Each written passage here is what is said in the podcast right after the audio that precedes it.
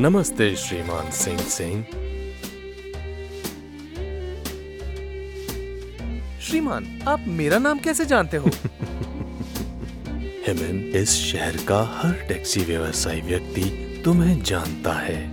मैं इस शहर में परिश्रमी काम करने वाले ड्राइवरों में से एक हूँ।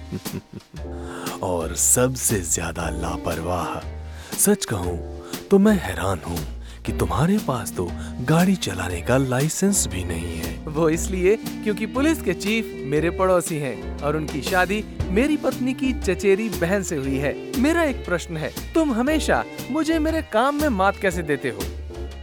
ये तो कैबोरे है ये वही ऐप है जो मैं इस्तेमाल करता हूँ। मैं उस ऐप का एकमात्र मालिक और डिज़ाइनर हूँ। ये हर दिन के रोज़ाना भाड़ों को जोड़ता है। और मुझे सटीक तथा अंदरूनी जानकारी देता है कि हर दिन किसको किस समय टैक्सी की ज़रूरत पड़ेगी।